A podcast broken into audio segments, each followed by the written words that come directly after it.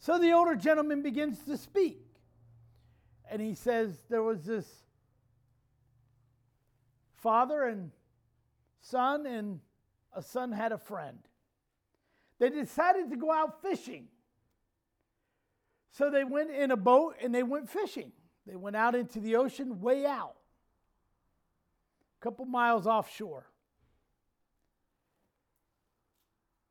Out of nowhere, this storm brews up and it catches them off guard. And being an experienced fisherman, he knew that there wasn't much he was going to be able to do but try to save the boat. But the waves got too high. The waves began to crash over the boat. And the boat was rocking side to side, and he knew it was only going to be a matter of minutes before the boat would capsize. And all of a sudden, that's exactly what happens. The boat rolls over and throws everybody out. The father is the closest to the boat, so he gets back to the boat and he's on it and he has a life ring. He has to make a quick decision. Who does he save? His son or the son's friend? It's a quick decision. It's a decision that has to make quickly because the next wave they both could be gone. So he yells out to his son, Son, I love you. And he takes the ring and he throws it to his friend. And he brings his friend to the boat. And as soon as he gets him to the boat, the next wave comes over and his son disappears into the ocean. Never to be found, never to be recovered, just gone.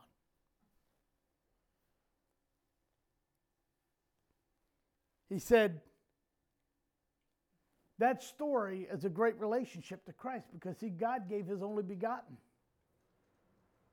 that we should not perish but have everlasting life.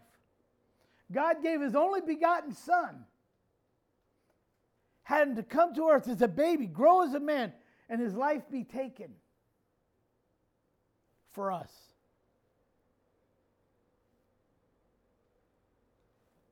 And he steps off of the platform and he goes and he sits down.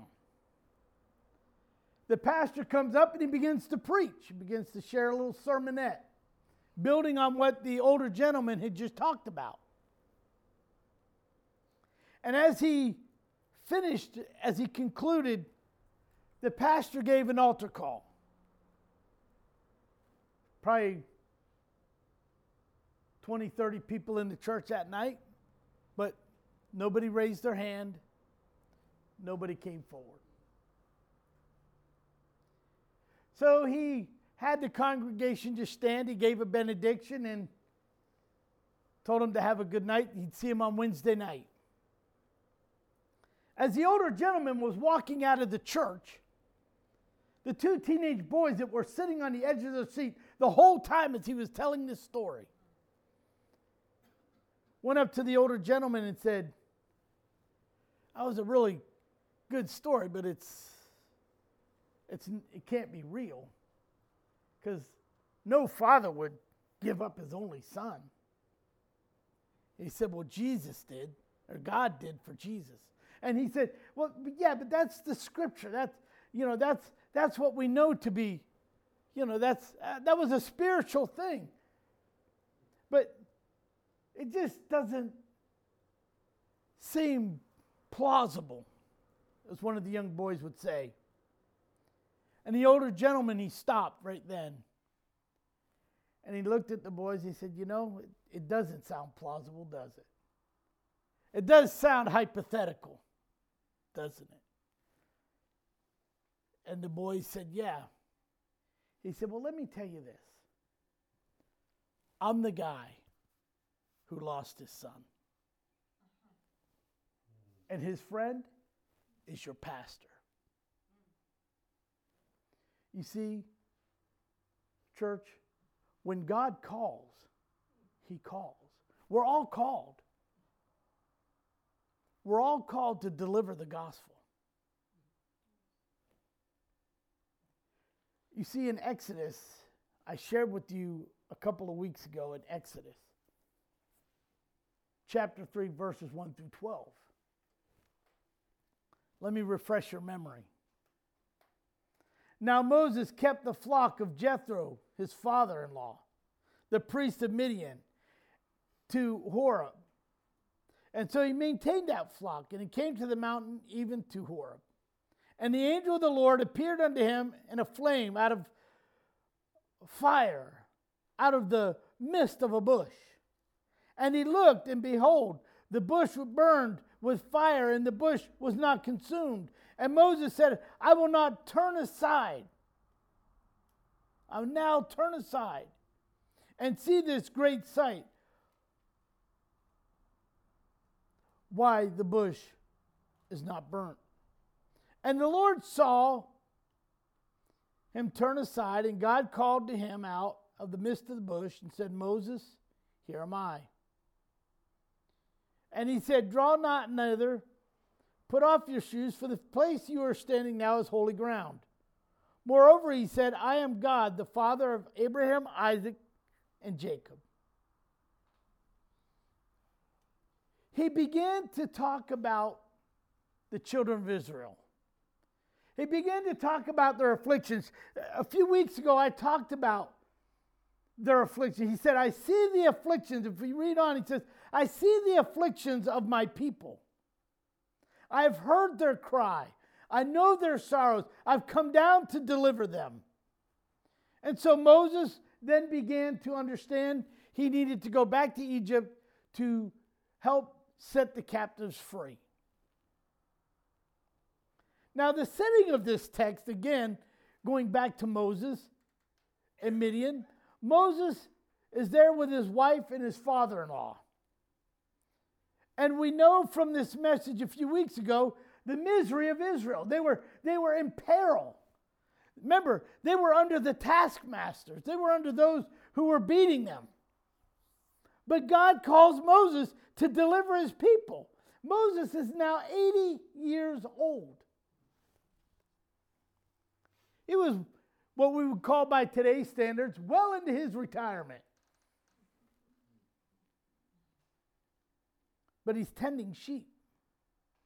He's not retired, he's busy, taking care of the family business. But he's startled by this burning bush. He has to look in amazement of what's going on. But it's the voice that comes from the bush. That really grabs his attention. I don't know about you, but if I saw a burning bush talking to me, I might be amazed. I might get my attention. But this morning, I want us to look at why Moses may have questioned God's call. You see, because I believe, church, that a lot of us question God's call. I believe do we truly understand the call that He's given to us? See, God called Moses when he had a busy schedule. A lot of us are busy a lot of times.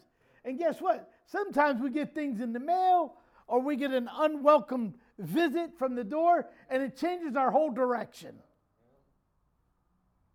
But what it shouldn't do is take your eyes off of the focus and off of the prize. Because, see, that's what Satan will do. Satan will take your eyes off of the prize. He will lo- help you to lose focus on where we should be heading. And when Moses was tending this great flock of sheep, I did some digging into that and figured, what is a great flock of sheep? Well, a great flock of sheep back in Moses' time was considered to be about 60 to 70 sheep at one time. That's a lot of sheep.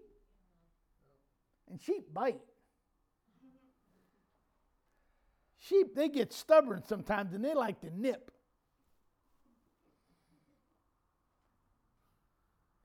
Thinking this guy grew up in the house of Pharaoh. In his early years, he had, they had been ease. He had, he had had the life. Things were great for him. But now he's working as a shepherd. He's just a shepherd, just working and, and, and, and, and doing the work that has been set before him. Let me ask you a question this morning. Does your schedule seem too full?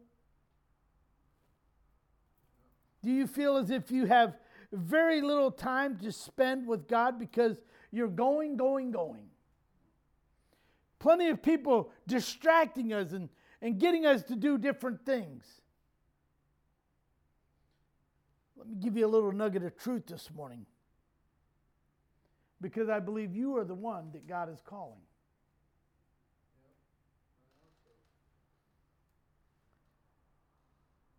But I just keep saying to myself, God, I would do more if I had more time. If I had a little more time. I remember before I went into ministry, I shared with some of y'all, I, I knew God was calling me, but I was like, God, I don't have enough time. I got to work. I got to do this, and, and I've got to do that, and I just don't have enough time. I'd go to school if I had more time. One car accident later, I had plenty of time. You see, if you keep telling God, I don't have enough time, He will give you enough time. Virginia kept telling me, you got to slow down. You got to slow down. You got to you got to have more time for yourself. I will. I will. Hello? Now I got all kind of time. After the fourth day in the house, I thought I was going to go crazy. I almost went up a wall. I was like, you know, I got to do, I got to get out of here. I know they talk about cabin fever, and in South Florida, you know, the weather's really nice, and you can go sit out on the porch or something like that just to be out. The fourth day, I, I told Virginia I was going for a walk. So I went down the steps, I went out the back gate, and not thinking, when I went out the back gate, it was hot, absolutely. And I said, okay. I took for a little walk. I walked over by the little lake there, and I came back, and the gate was locked. You push the green button to go out but you have to have the key pod to come back in. Well, guess who didn't have keys? I didn't tell you I was the brightest pastor in your block. So I walk back out, I walk all the way down, go around, oh, and all the way around. It's, it's like a mile and a half, the walk. No problem. Now I'm to the front gate. But guess what the problem is? No key pod so you can't get back in. And I said, Well, I might as well walk over to the mall then. So I walked over to the mall and sat inside and cooled down for a while. I said, Now I'll just go back to the house. So I walked back and I stood at the gate and waited and waited and waited. And here, finally, a car pulls up to the gate. They use their little key card and the gate opens up and I walk in. Perfect.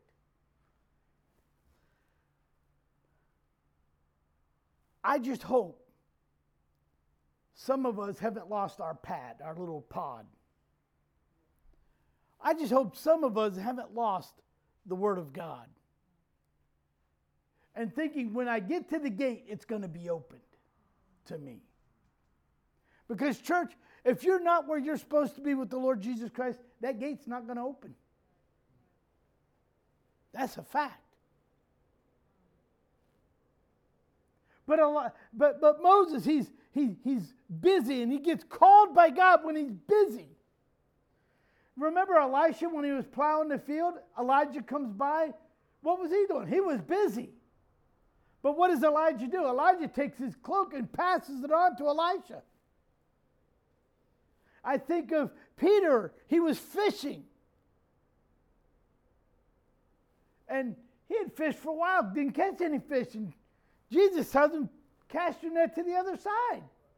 He casts his net to the other side and he catches so many fish, almost sinks the boat.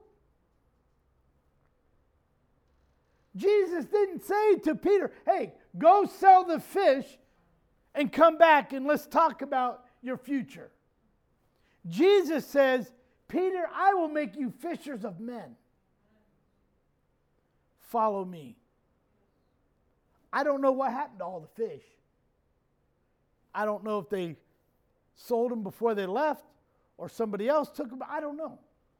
The point is, Jesus said, Follow me. You see, I believe, church, this morning that God called Moses when the situation was bleak. The children are being beaten, and he's been in the house of Pharaoh. And so, what does he do? He's going to go see his brethren. He's going to go talk to them when he's 40 years old. And so he goes up and he sees one of them being beaten by a taskmaster. And what does he do? He goes up and he tries to stop it, and the taskmaster then is killed. So he runs. See, I think sometimes God directs us and we run. I think a lot of times God is calling and we're not falling to our knees to what he says to do. You see, there's the old saying that idle hands are the devil's workshop. I don't think that just goes for your hands, but I think it goes for your mind. I think it goes for your tasks at hand. I think a lot of times we do things to keep ourselves busy. And we take time from God in that process. And then when we need to do something for God, we've already gotten ourselves too busy that we can't do something for God.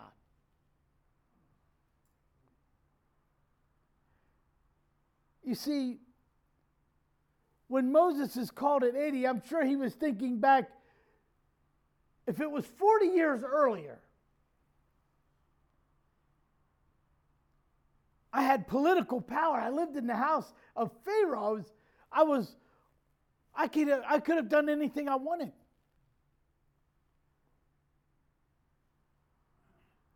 But now he's a shepherd.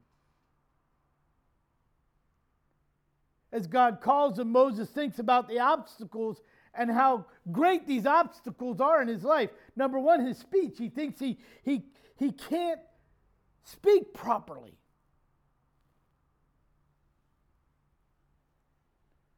Perhaps he thinks he may have a death sentence. If I go back because of what I've done, they're going to kill me. Because that was the punishment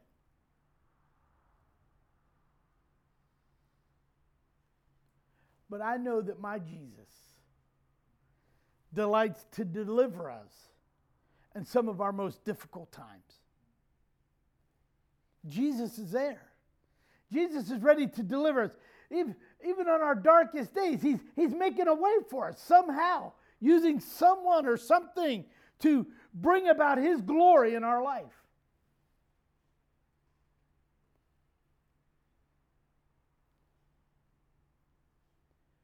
I was listening to a podcast the other day, and I'm not a podcast listener, but there just happened to be one on that talked about how God makes a way. And so he was sharing a story about J.D. Sumner. I don't know if all of you know who he is, but he's a he's an old gospel singer. J.D. Sumner, if you don't know, was a guy who loved to help the down and out. Matter of fact, he was key into helping many young men get out of prison early, helping to set them up, get them jobs, work them on a, a straight and narrow, so to speak. But the podcaster said he was also a good tipper. Every time he went out to eat, he went out to eat with someone, he'd leave a great tip for the waitress because he'd be talking about the things of the Lord. And he would share that sometimes with the waitresses But as he's at this particular diner one day and he's having a conversation with one of his friends, it was one of those all night diners, kind of speak, and it was late in the evening. And this lady who comes up, she's about, I think they between 58 and 60 years old. And so JD is getting ready to pay the bill, and he, says to her, "What are you, what are you doing working here? I mean, you know, you should be home resting." She said, "Well, I only plan on working here till I save enough money to take care of my cancer treatment." And the podcaster said he had a roll of bills always that could choke a horse. And he had it in his hand to roll money out to pay the bill. He just dropped the whole thing on the on the on the book.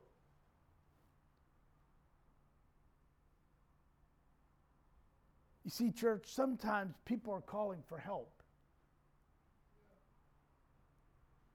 And sometimes I don't think we're reaching out to give the help that needs to be given. And I'm not saying open up your wallet and dump it in somebody's lap, but what I'm saying is sometimes we need to speak into somebody's life. Sometimes we need to help into somebody's life, whether it's going to the grocery store for them or taking them to the doctor's office or something. I believe God has called us all to do something. We're all called. We're all children of God, and all of God's children are called.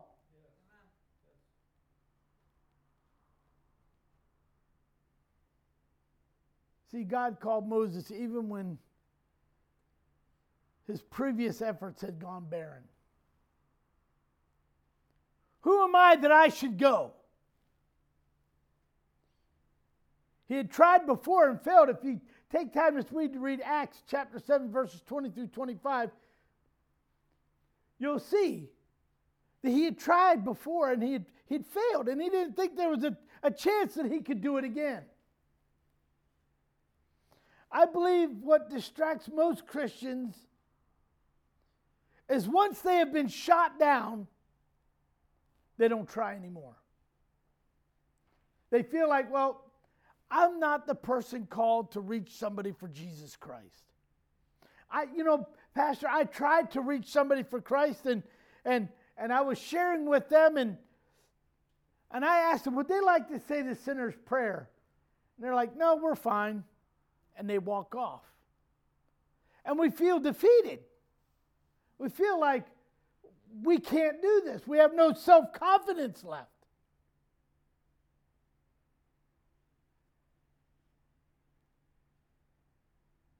You see, I think that's the tactic of the enemy.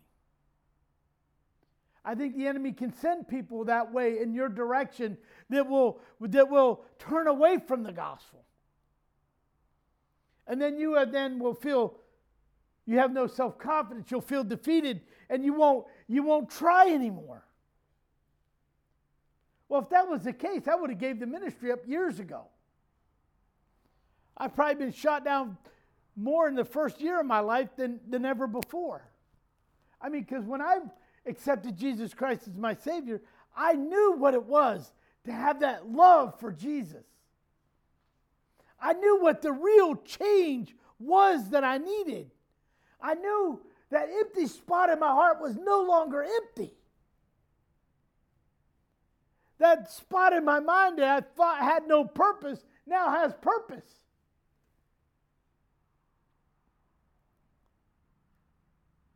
But what makes the difference, I believe, is God's time and God's power. Who are we counting on to make the difference?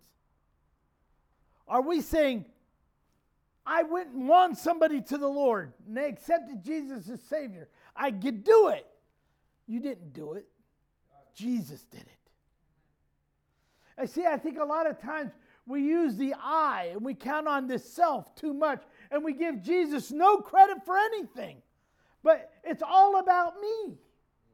It's all about what I did.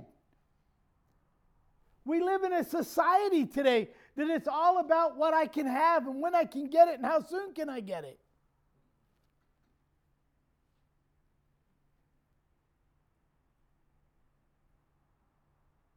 I told somebody this week that patience is a virtue.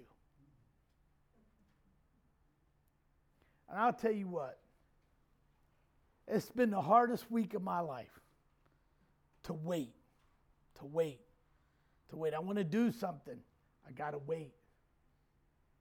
This arm feels like a lead weight.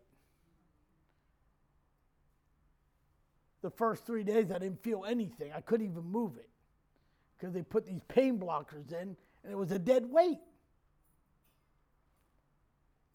And today it feels like a dead weight.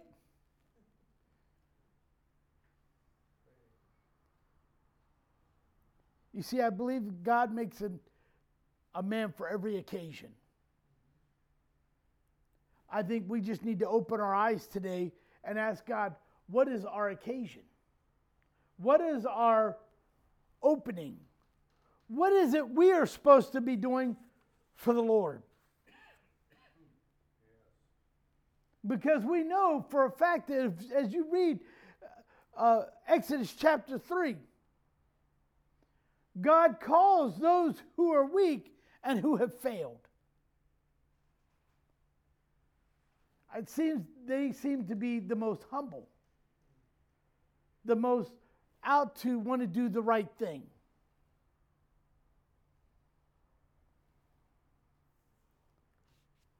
I go back to that story I shared with you in the beginning. And I think about the two young men that were talking to the elderly, elderly gentleman.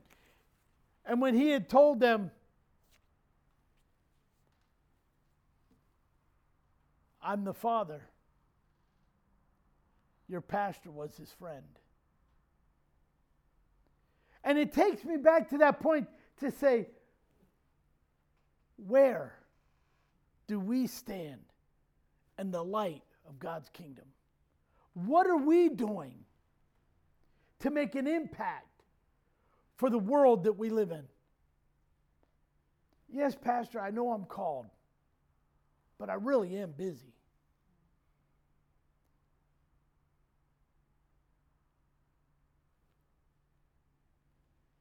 How busy are we really? How busy are we really?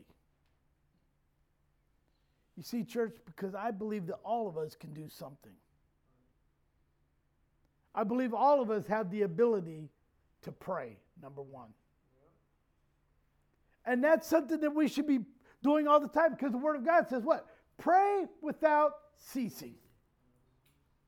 So that's something we should be doing constantly praying. But we aren't praying constantly. Why? Because we're too busy. We're trying to figure things out. This thing's driving me crazy. We're trying to figure things out. We're trying to figure out what do I need to do tomorrow? How about let's finish up today? How about let's finish up now?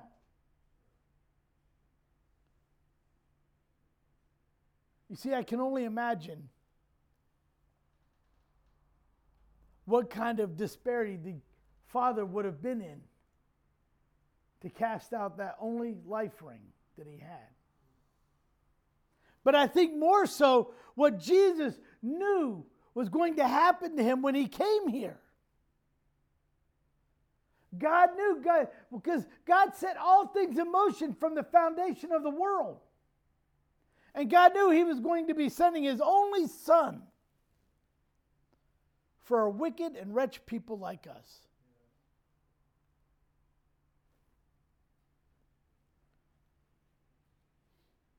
And what do we say? Humbly, thank you, Jesus. We look at our lives and we say, why would God want to save a person like me? Because, church, He's looking at the greater picture. He knows you are called. You are called to go into the highways and the byways to compel them to come in. See, there is a commission, there is a mandate, so to speak, on your life when you come to Jesus Christ. It's not to sit at home and say, Well, I wonder what I'm going to do today. It's not to go to work and say, I wonder what kind of day I'm going to have. You see, church, we have a mandate, and that's to share the gospel of Jesus Christ. Not just when you're home talking on the telephone to a friend, but when you go to the grocery store. Let them know Jesus loves them. It's not just when you're meeting with a group of people, share with them Jesus. You know what? You could go to a meeting and a corporation, you could sit down at the table and just say three words. And it'll probably change the whole mandate of the whole meeting. God is good. You know what? People, when they hear that, God is good. Oh, what, well, what happened to you this today? Because you know what? Rest assured, there's probably another one or two believers in that room that you don't even know are believers. Or maybe an unbeliever who now has question in his mind. Hmm. I wonder what he's talking about. I wonder what she's talking about. You see, church, we all have a mandate, we all have a direction, we've all been called. And when I think of that burning bush, and I think of the angel of the Lord that first spoke to Moses, and then the voice of God comes and tells him the ground he is standing on is holy ground. Every time you step, because you are a child of God, the ground that you are standing on is holy ground. People should see something different about you.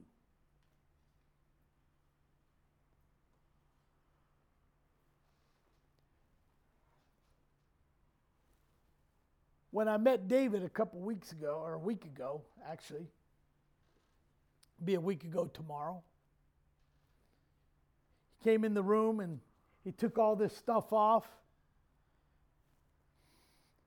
He's changing the bandages and stuff, and he says, uh, What do you do? I said, Well, I deliver pain. He said, Oh, that's what got you in this mess. I said, But I'm also a pastor. He said, Oh, that's what's different about you. Uh-huh.